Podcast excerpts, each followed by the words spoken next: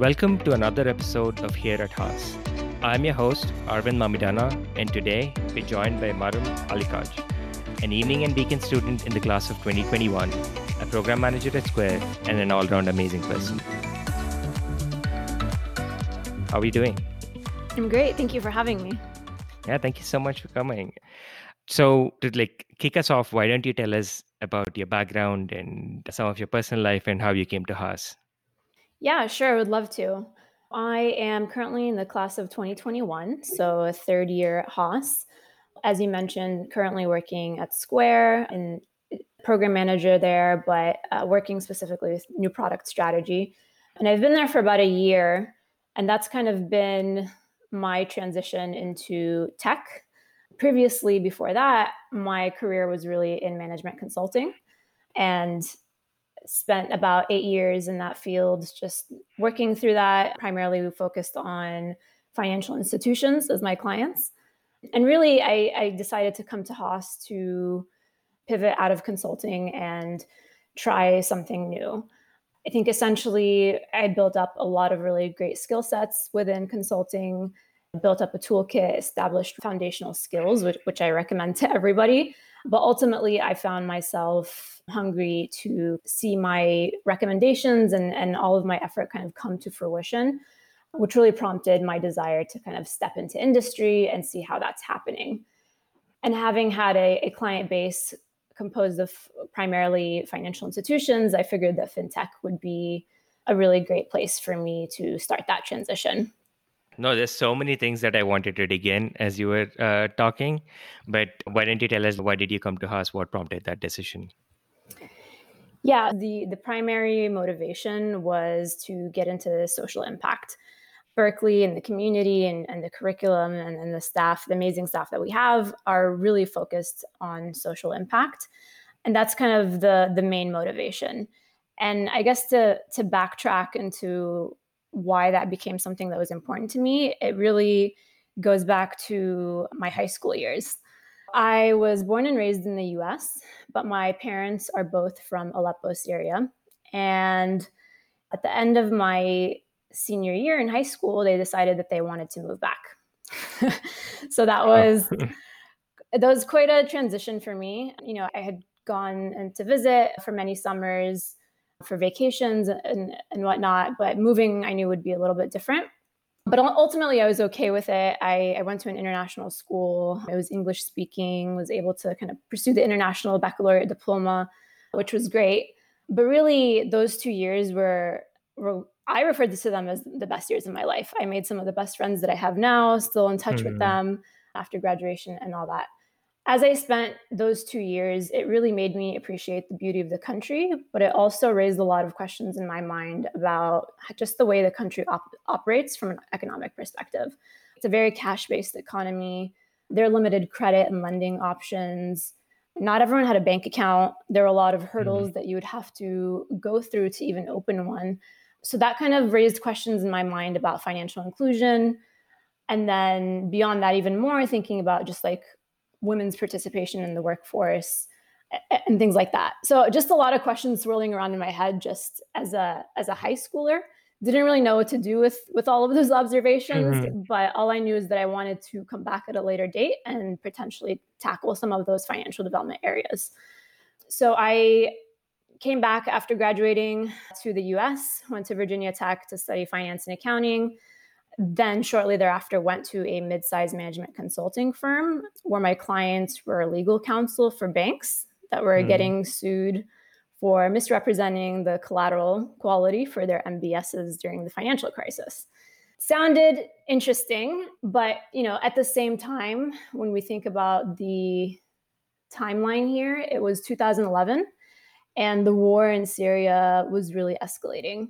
It became quite depressing and it really got me thinking about what is it that I'm doing that I'm contributing? You know, how can I use my skill sets to help? I was looking at Doctors Without Borders, like they were able to, ha- you know, transfer their skill sets in a way that was able to provide impact and to help people. And I kind of like looked at what I was doing, and I just felt like, a, I was on the wrong side of this lawsuit. I was helping the plaintiffs circumnavigate blame, but that was kind of the the seed that helped me start to think about what I want to do. How can I use finance for good? Hmm. So yeah, I mean that that was kind of the beginning of it. I ultimately decided to leave that company to join a big four firm just to further build out my consulting toolkit. Hmm. It, it was great. I had a wonderful experience helping financial institutions work through their strategic objectives and, and coming up with recommendations on how to get there.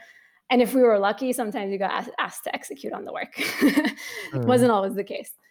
But continuing to build on that experience, I still felt like something was lacking. Ultimately, I was focused on my client's bottom line. I just didn't feel the connection to the impact. And that's really what sparked me to apply to Haas. I knew that I wanted to have some sort of social impact focused on finance, whatever that even really means. And I, I think when I joined Haas, I started to realize that social impact is not an industry it's actually a lens. And that lens can be applied to many different industries in any different way. Some companies will say that they're offering some sort of impact, and maybe it's true if you squint a little bit, but um, it comes essentially comes in all shapes and sizes. And so then I kind of started to go through this exploration process of okay, what does social impact for finance mean? Is it impact investing? Is it like financial inclusion? Is it economic empowerment? And what do all these things mean? In, in my mind, I was just kind of lost in a fury of buzzwords. and, hmm. and so when I came to Haas, I didn't necessarily think or know that I wanted to go into tech. Part of me felt like it was inevitable, just given our proximity to Silicon Valley. But I guess to kind of test out my social impact hypothesis, I looked to my current company now, Square, which you know really is all about the mission of economic empowerment, um, helping small, micro, and, and small sellers you know accept payments and, and build out businesses. And now helping the underbanked with the use of Cash App and, and really connecting this ecosystem. And it was in hmm. the world of fintech. So for me, it kind of checked off all the boxes and I just figured, hey, let's let me just try it out, see where we're at. That's awesome, and I can totally see the impact that it would have had going back a little, especially going to Syria at such a impressionable age. The kind of impact that it would have on someone. Was it hard for you to adjust to the culture there? I I think I actually did a really good job of getting acclimated. I, I would go and visit over the summers, so I'd, I'd been there multiple times. And my parents made a point of speaking to me in Arabic as a child when I was growing up, which I'm very, very thankful for because I don't see very much of that today anymore. Mm. So going in, having the language there was really helpful. And then again with the school being english speaking and having a, a rigorous uh, you know ib curriculum that was essential. So from that perspective it was fine. I think obviously like i missed my friends. This was a time where everyone was applying to colleges and talking about prom and you know football games and, and, all these fun things that high schoolers do. We still had some of that at our school. It was a little different though. Our matches would be against like other international schools from different countries because we could drive wow. there. So that was cool. It introduced more of a global view global perspective. I was able to participate in a model un conference in qatar which was wow. really interesting. And so those are the kind of opportunities that i knew i wouldn't have gotten just at my regular high school in the us so I'm still very thankful and, and thankful that I was able to get the best of both worlds. It sounds amazing. Seems like you adjusted really well to the change, especially because of how you were raised as a kid. And maybe this is coming from a place of ignorance, but I honestly don't know a lot of people from Syria. And then because of how much it's been in the news recently and all the things that we have heard, one thing that I was curious about was what do people in the US or from people about from other countries not understand about the culture in, of Syria? That's a good question. I think most people just automatically assume that it's completely underdeveloped and there's no sophistication and it's just war ravaged by terrorists and, and whatever that you see in the news. And I don't know that that was the case before the war. I think as a child, when I would tell people that you know my family's from Syria, they would say cereal. what, what is that? like they, they had never heard of it. And yeah. now everyone has heard of it, but unfortunately for horrible reasons. So I would say that the biggest thing that stuck out to me was really the hospitality of everybody and the oneness. A lot of the issues that we we see and we think, you know, people are very polarized and that was never the case when I was there. I mean, I had Muslim friends and Christian friends and people that I didn't even know what their religion was and and that's because no one really asked or no one really cared. And and the only difference between the two of us was that you know, one set of people would go to church on Sunday and the other set would go to the mosque on Friday. And that was really the only difference in, in terms of how we went about mm. our hmm. days and, and things like that. So that was never really an issue that I ever saw. And it was just shocking to me to see the, the country being split up on that basis. But yeah, just the sheer hospitality of everyone, the family orientation of, of everyone there, just the the pride that people have in their work no matter how simplistic it is is truly truly honorable and something that I'll always remember. And the food is amazing. I can it's, imagine. it's it's amazing. It's actually Syrian food is regarded as like the top cuisine in the Middle East, contested with Lebanese food, but it's very close. uh, they're, they're quite similar. So that's amazing. Do you still go back regularly? Unfortunately, I haven't. So when I, I graduated in, in 2007 and I didn't go after that because I was in college and you know, I'd have internships or summer classes. But I was really excited to go back in 2011 when I finished undergrad. But by then, the country kind of was spiraling into war. Since then, it just hasn't really been a safe time to go it's really unfortunate and really sad, but I'm hoping over the next few years maybe that'll change. Hmm. Hope so. Hopefully that changes not only for you but for everyone. And I know myself personally and a lot of my friends we love traveling and we'd love to like go visit if not for anything just for the food because i've heard so much about it yeah that's awesome so jumping from syria and coming all the way to haas can you tell us some of your favorite experiences at haas in your time here so far? Yeah, now that we're kind of in this COVID era and we're just like all online, it really made me appreciate just all of the time that I actually had together with my classmates.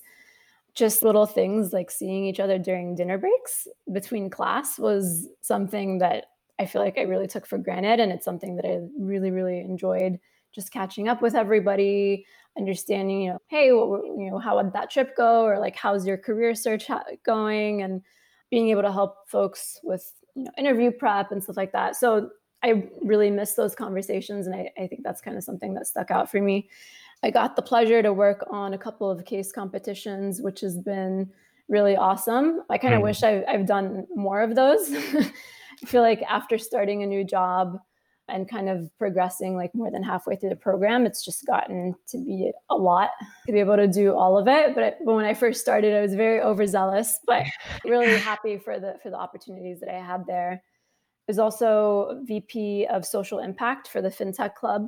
So it, i really enjoyed doing that and bringing speakers and putting together panels for for people to come and listen to and just like learn more about financial inclusion and, and social impact in the fintech space. That was something that was really great. Even going all the way back to We Innovate, I, I think that was kind of a really awesome experience.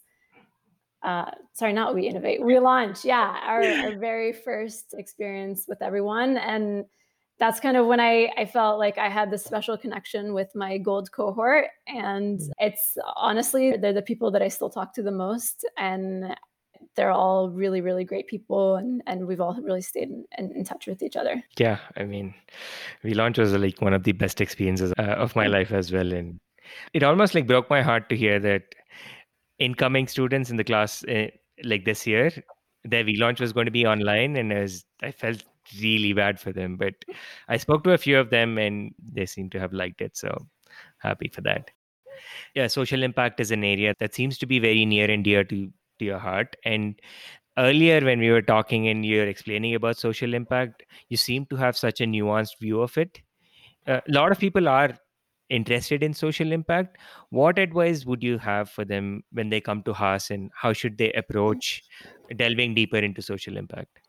So I would actually reiterate what I was told by another student uh, when I first joined, which really changed the perspective that I had in terms of what social impact was. And again, social impact as a lens and not an industry. And, and I think I came in to Haas as like, I'm going to work in social impact. Like, I, I just didn't even know what that even meant. Like, what does that mean from a career perspective? Like, what is the day to day? What industry is that? And I think just like spending time to reflect on what industry is really important to you, what do you care about from a social impact perspective? Do you care about the environment? Do you mm. care about the economy? Do you care about people's current needs? Like what is the gap? What is the the problem that you think requires solving and and approach it from that perspective. Hmm. And then the, the second piece to it is even when I did that, and I knew I wanted to be in the financial industry, whatever that is, right? But within that, there's like a whole different array of skill sets and, and jobs that you can have there. So, really reflecting on what are you good at? Like, functionally, do you want to be a manager? Do you want to like dive deep into numbers?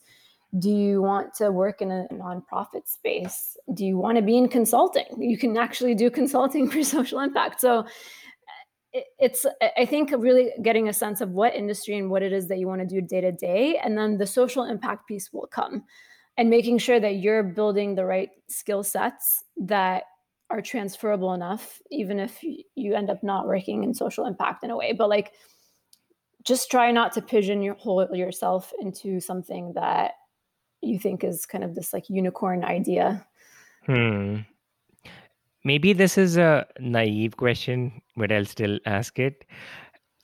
When you put on your social impact lens, how do you balance that with your business lens and the need to like like make money and show profits and make sure that your shareholders or stakeholders are are are being serviced and satisfied I think that's another kind of misconception of what social impact is. A lot of people think that it automatically means nonprofit. If you're doing something good for society, there's no way you can make money doing it. yeah. and that's simply not true. You can certainly go into a nonprofit space and be fully devoted to that, but there's still a way where you can make money. And and that's actually something that I struggle with at Square right now. Obviously, we're very mission driven, all about economic empowerment. And we are a public company and we, we make money. And a lot of times I've had discussions, even just like pricing for new products. Looking at the model, it's like, wait, well, why are we charging that much? We can just charge a little bit lower and pass on the savings to our sellers. We don't need to pocket the extra amount. Hmm. And and then in other cases it's like okay well if we take a longer term view like this you know this cost is associated with our integration with a particular vendor who may charge increased prices in the long term we need to build that runway so there's those two like kind of back and forth conversations that that happen and there is also an element of forgiveness. So we we have certain sellers that are not necessarily super experienced or they have a business idea they want to try it out they end up failing and then they kind of get a bunch of chargebacks that come through and given square's position in the marketplace we're held liable. But typically we should be recuperating that loss from those customers.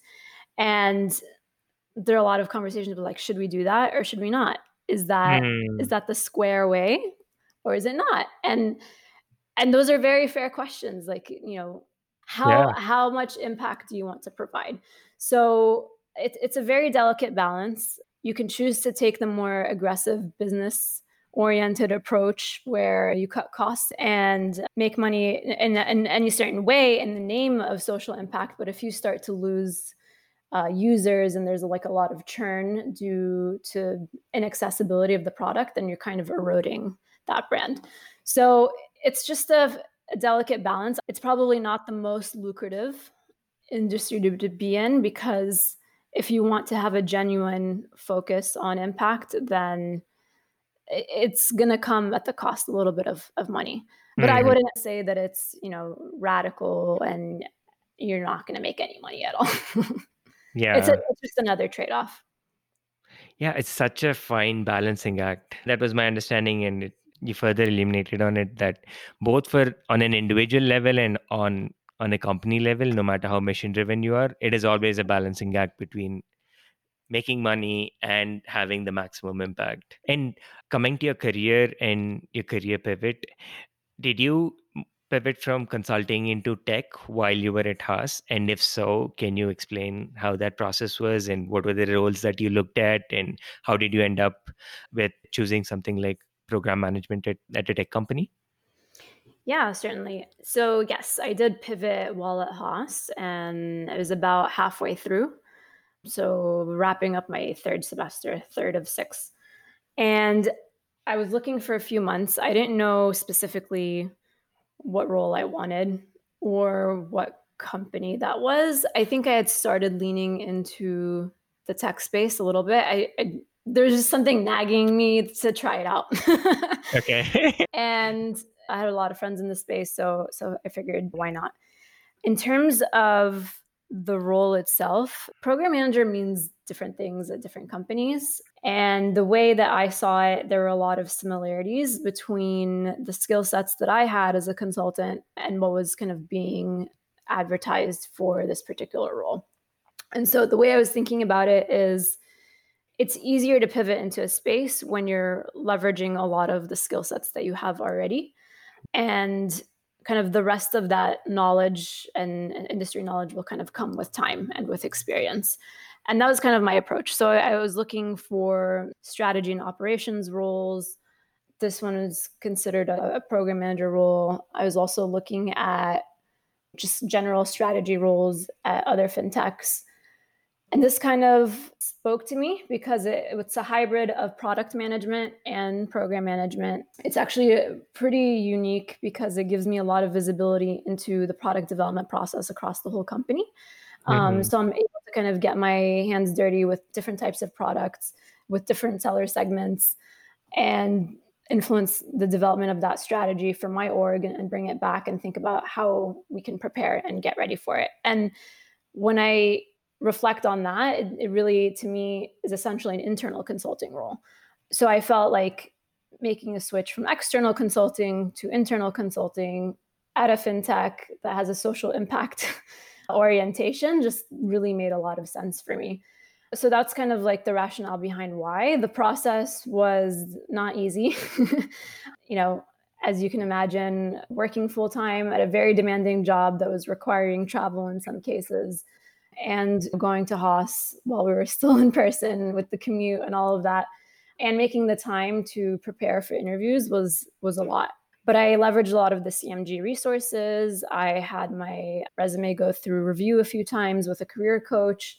I attended the workshops to tell me about yourself workshops, how to string together compelling narratives about your background and how to, you know, tackle challenging interview questions. So a lot of that was helpful and yeah, it, it, was just a matter of kind of putting it together. Not all of the opportunities I pursued worked out. Some of them just I realized that they didn't really align with what I was looking for, or I just felt like I was dropping in a level uh, hmm. too much, which which is a little challenging because I was leaving consulting at, at the manager level.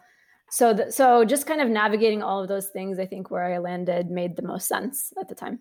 I I'm in my third semester at at Haas, and as you were saying earlier, I was super excited when I joined and I signed up for everything and I said yes to everything. and I have my plate so full that I'm like, okay, it's time to focus on my long-term goals. So again, I've I really have a lot of respect for people like you who have who have done it and who have like really seem to have made the most out of your Haas experience. I know that there are a lot of people and a lot of our listeners are aspiring consultants. I was just curious, uh, what is the one thing about consulting that you miss and one thing that you don't miss? Ooh. So I will secretly tell you this, but it won't be a secret because I know this will be aired. I think I have consulting Stockholm syndrome. I think after being in it for eight years, I it was easy to kind of just hate on it and want yeah. to do something different. And I think when I did I started to realize a lot of the the value in what I was doing before. Hmm. But that doesn't change like still my reasons for wanting to switch. like I mentioned in the beginning, I think consulting is great. I think it builds a lot of foundational skill sets. It really helps you sharpen your toolkit and, and think about how to become a business leader. I really loved being able to go to different clients and just like peek under the hood and see how everything worked there. It gave me a lot of appreciation for how my own company functions and after realizing everything that that needed fixing over there. I think being able to kind of jump from project to project is really helpful as well. And then just like the team camaraderie that you have from your project team and everyone that you work with and and the relationships that you build. I mean you're going to be spending a lot of time with these people on the road in hotels at the client site and you really got to like the people that you work with. And luckily for me I, I can say that i think i liked most of the people that, that i worked with so that was really good. For, for the people that want to do it i think just go for it get it out of your system you'll see what it's really about. After a couple of years maybe you can decide whether you want to continue or not. I think ultimately for me because i had reached the manager position after that it really becomes the role becomes focused on sales and how can you acquire new clients? How can you sell them more work? How many more proposals can you get out the door? And and so the role really changes right? It's less about execution it's less about strategic thinking it's less about all of that because then you have like the rest of your staff to do that and you're really just there guiding them. And that's that's kind of where my interest lied like i wanted to do the strategic thinking i wanted to to come up with those plans there and and was less interested in the sales side so that was kind of my reason for leaving. And and i think after a while spending time with the client coming up with recommendations and, and giving them the final deliverable is great. But after a while it's like hmm. all right what happened next? Yeah. i wonder what i wonder did they do it? Did they not do it? And then sometimes they give you a call back and say okay actually help us out further with this. But yeah so so for me i just really wanted to see my work come to fruition Hmm. So if if you've had experience doing that already and and you just want to get experience with consulting, I think that's totally fine. But I don't think it's a bad move. If that's something that you really want to do, then then totally go for it. Great advice. And I guess implementation and wanting to see how it went is is such a natural aspect. I can imagine how someone would miss it. Yeah, I would say especially for me now when the company that I work for has a product that's visible in the marketplace day to day. Hmm. And and now when I go to a seller that uses Square, like I, I have this sense of pride. Right? I see them yeah. using the QR code. I'm like, oh, I helped do that. oh, you're accepting gift cards. Like I helped launch that. It's really different when you're able to actually appreciate mm. kind of the outcome and and know that you helped to contribute to bring that.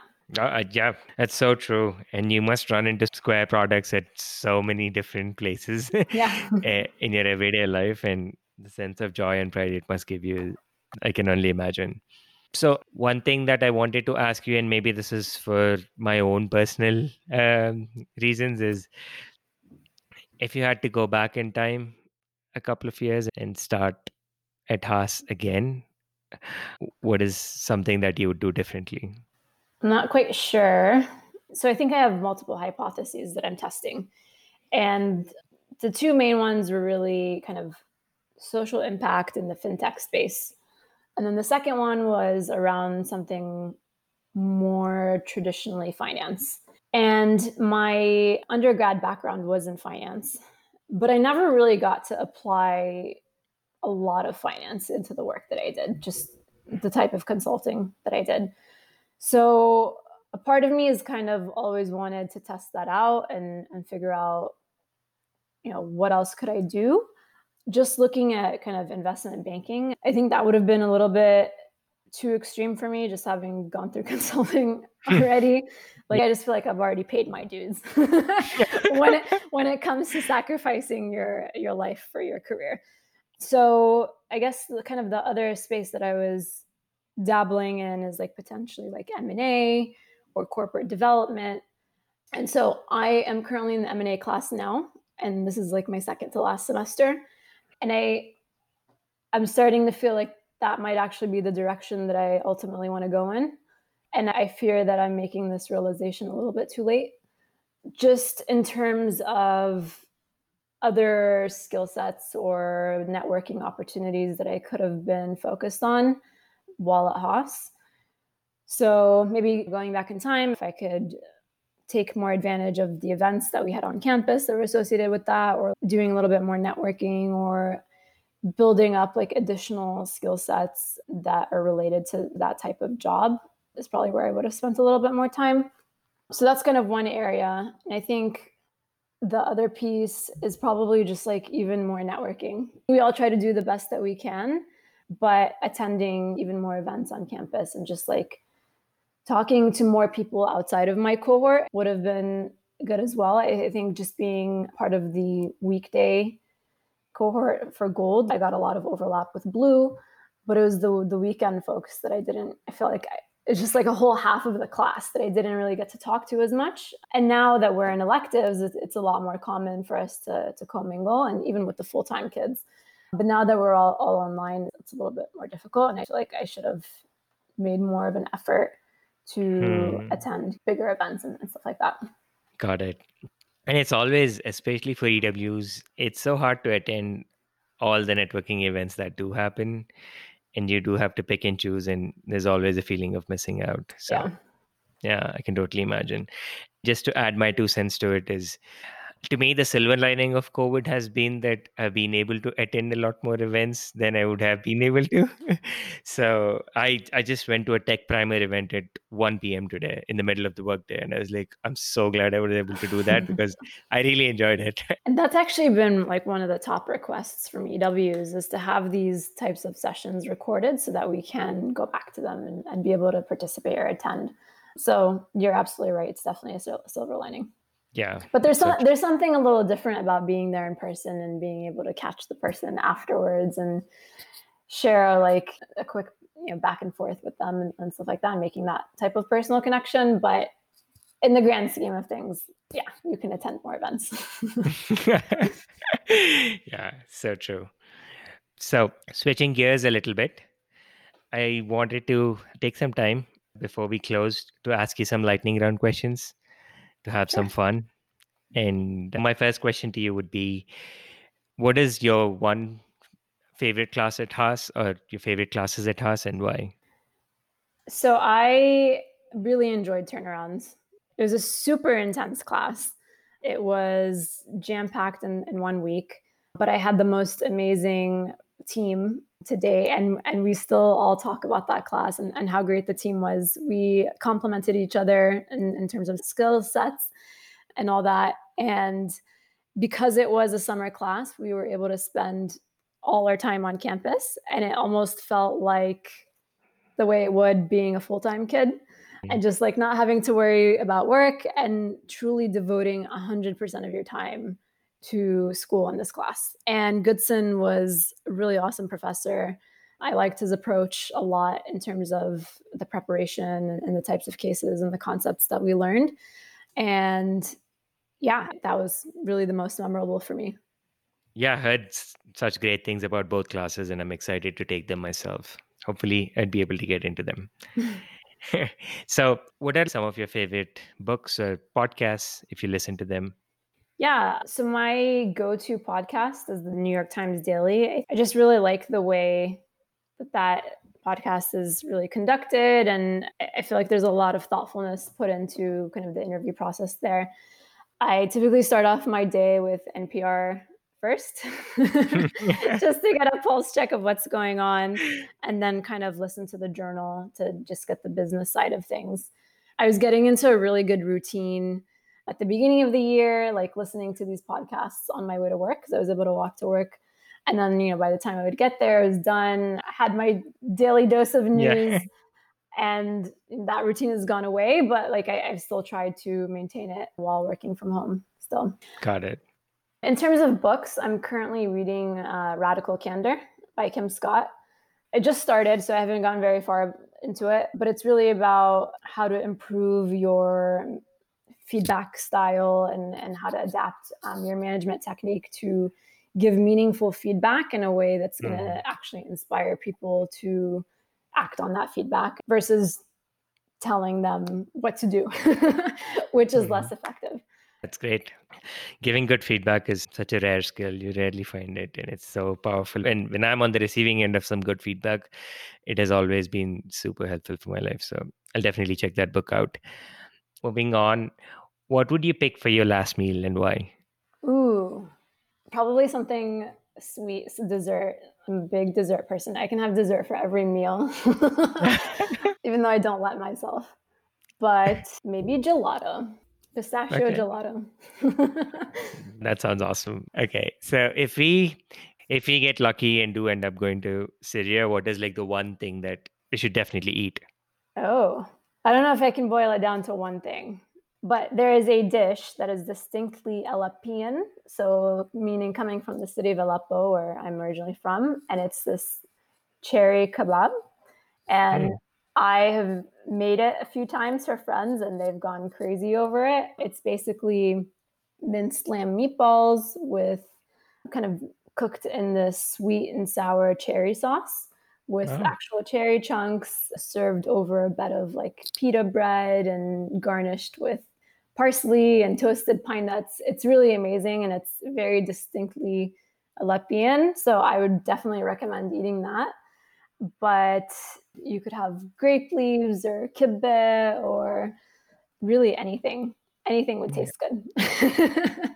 oh, my mouth is watering just listening to it. So. Okay. So if you can have dinner with any person, who would that be and why? I really look up to Amal Clooney. And mm. I think she's kind of one of the more inspiring female career women out there. And I love her devotion to human rights and really kind of applying law for good, which is kind of along the lines of kind of my theme. So would love to kind of talk to her and, and get her perspective on the world and how it relates back to the Middle East and just understand what it's like to be married to George Clooney and, and, how they balance those two completely different lives. Wow, what a great answer. It'll be such a good balance between having a meaningful conversation with someone and also like have it be super entertaining because of who, who she is with. That'd be a great dinner. I wish I could be the like a fly on the wall for that. and one last final uh, lightning round question is can you teach us a word in Arabic? Any word in Arabic. Shukran. Shukran, Shukran. is thank you. Thank you for having me, for listening, for sharing my story with Haas, and shukran for your time. What a great way to end. Shukran, Maram. Thank you so much for taking the time today to talk to us. It was really awesome having you. Thank you so much. Thank you for listening to another episode of Here at Haas. If you like the show, please leave us a rating, a review on your favorite podcast platform. And until next time, take care, have fun, and go Bears.